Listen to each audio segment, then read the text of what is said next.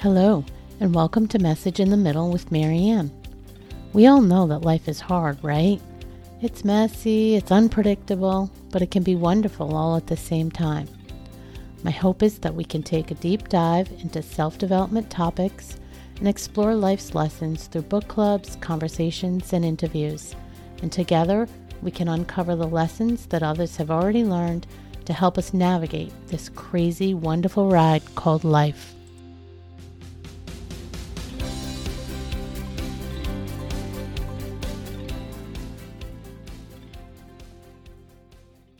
Hello and welcome to Message in the Middle with Marianne. And today, as we close out the year, I'm bringing you something a little different. I'm recording this episode as a combined look back at 2022 and a partial review of our previous book club book, A Year to Live How to Live This Year as If It Were Your Last by Stephen Levine. I decided to combine these two because several of the messages in this book are things I've been working on putting into practice myself this year. And they're concepts I think all of you should hear about if you haven't already, and they're definitely worth sharing. If you're not familiar with the book, the general premise is that it's about imagining you are given a diagnosis of only having a year to live and learning to use that year to prepare for the inevitable end. The book takes you through a series of concepts that are designed to teach you how to live more consciously and mindfully, not every now and then, but every single day, hour, and minute of your life. It challenges you to live each moment as if it were your last and to live fully without regret. And it tries to teach us how to gain the clarity, insight, and closure that many people don't get to experience until it's too late. Because, as I think you know, many of us live on autopilot. We put things off. We always seem to think there's going to be a tomorrow to tackle things. So, in chapter one, Levine talks about how people look back on their lives and are often overwhelmed by a sense of failure and are filled with a closet full of regrets on their deathbed. They realize at the end how precious their relationships were, how much they would have loved to find work that really mattered to them, and how much they wish they had followed their dreams versus expectations of what everyone else wanted for them. They often regret the way their life played out in general. This is definitely something we heard before. In fact, when I did a series on grief, you might remember that we heard from several grief counselors and coaches and palliative care doctors, and they all echoed this sentiment. Most people, unfortunately, die with regret and have unfulfilled dreams.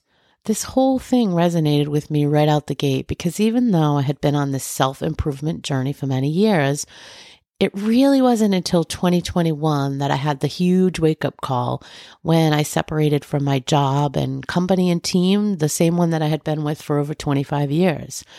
That whole event caused me to examine my life and the way I had been living it and my priorities.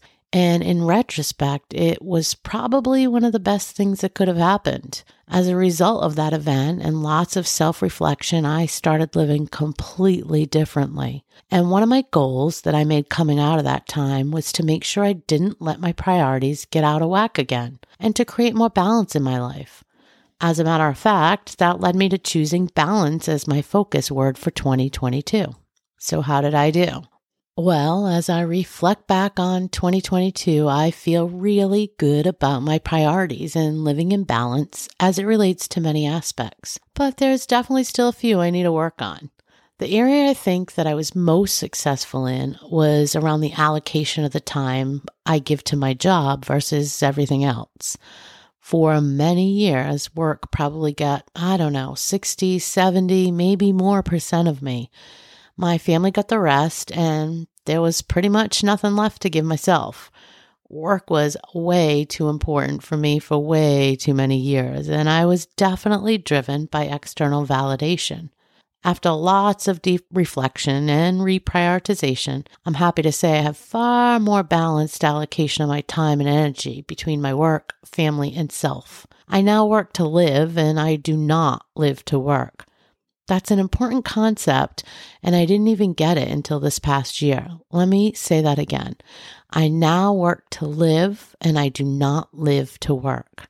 So, what this means to me is I still work hard and I add value at my new job, and I get paid to do so. But work is definitely not my everything. It's no longer something I look to for personal validation. And based on those changes, I was able to prioritize, appreciate, and enjoy time with my family and make time for my own self interests and self care.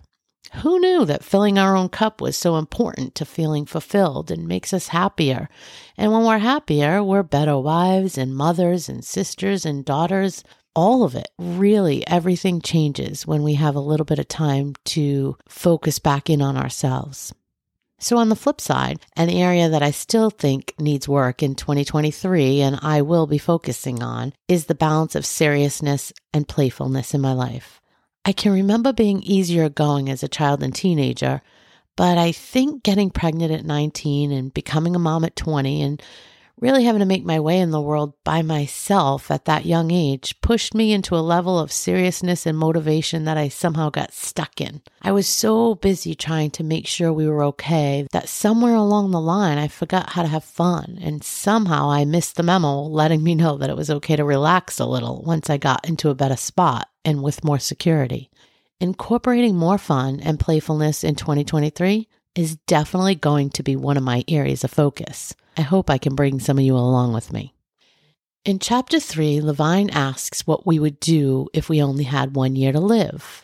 It's interesting to start looking at that question and really think about it because we would most certainly work harder to be more present, to make every moment count, and to try things we have always wanted to try, but we were too scared to try. If you listen to my podcast regularly, you know I've explored the question of why it usually takes a pivotal situational crisis in our lives to reevaluate, to change, to push ourselves out of our comfort zone. And I am no different.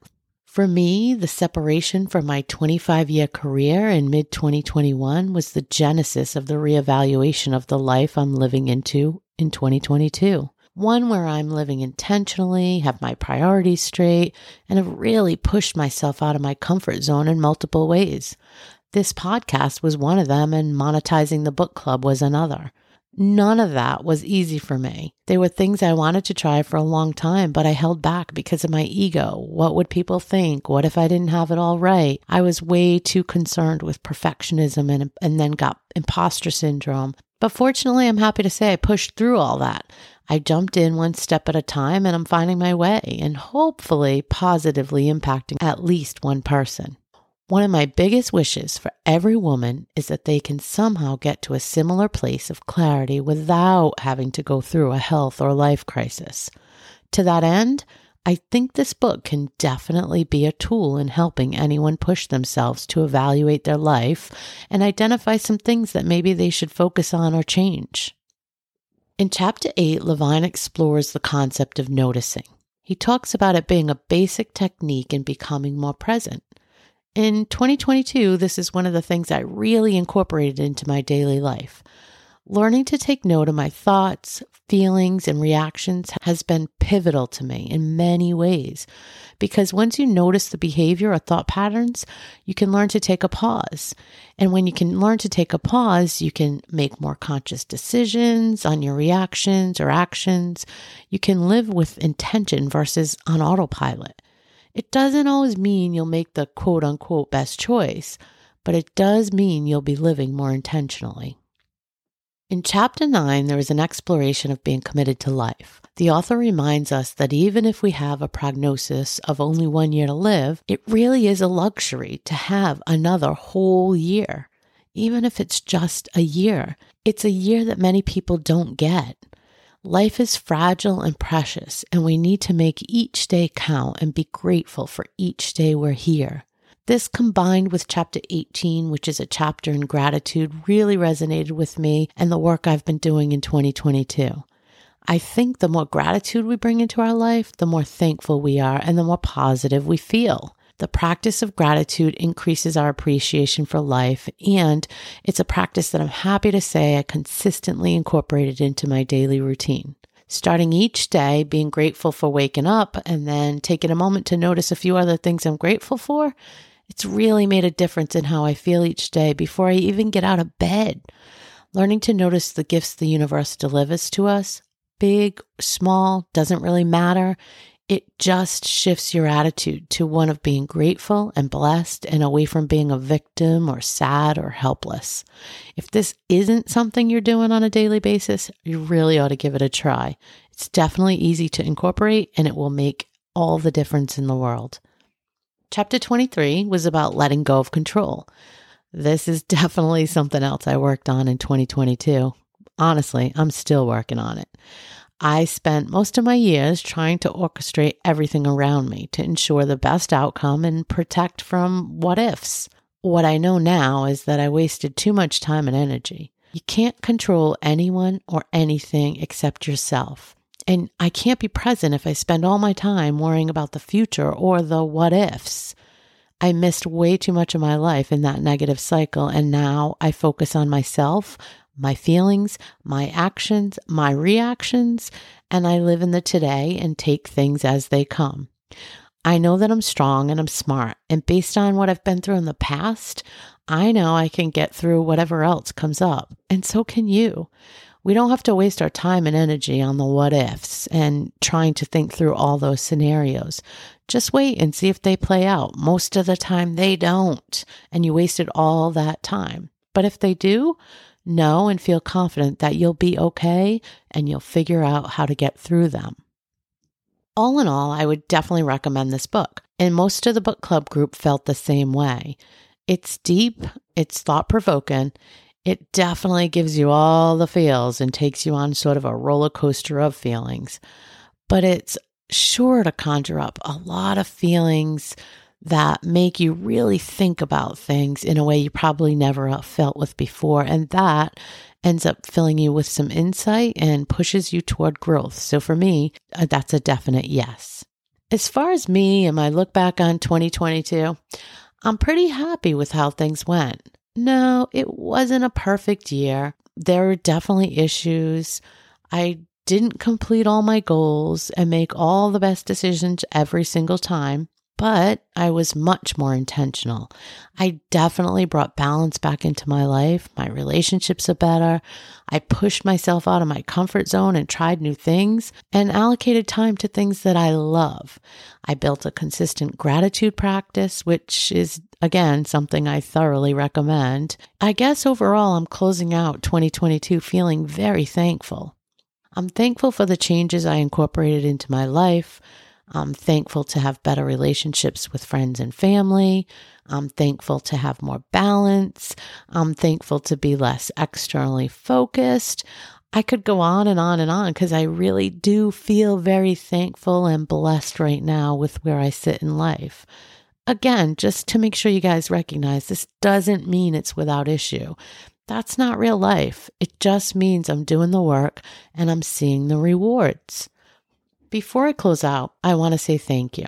Thank you for anyone that's listened to the show consistently. Thank you to those that took the time to write a review. It really does help the show get found by other listeners. I want to thank you for anyone that shared the podcast or the Facebook group with a friend and helped me reach a new listener or a group member. And thank you most for allowing me to explore producing this podcast with zero judgment and tons of support. I couldn't have asked for a better group to help surround me while I tried to do this. How about you? Have you done a year end review? Did you move in the direction you wanted to?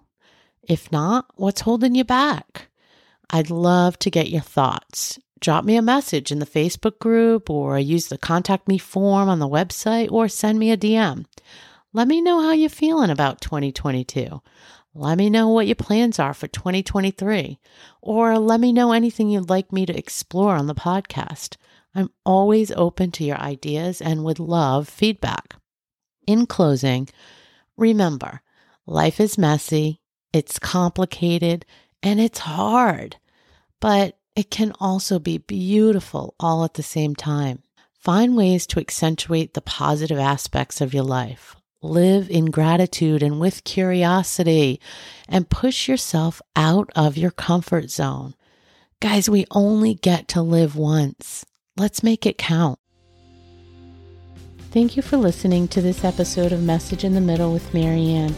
If you enjoyed the podcast, please take a minute to share it and write a review as it helps bring new listeners to our audience. If you'd like to keep the conversation going between episodes, please join us at Facebook group Message in the Middle with Marianne.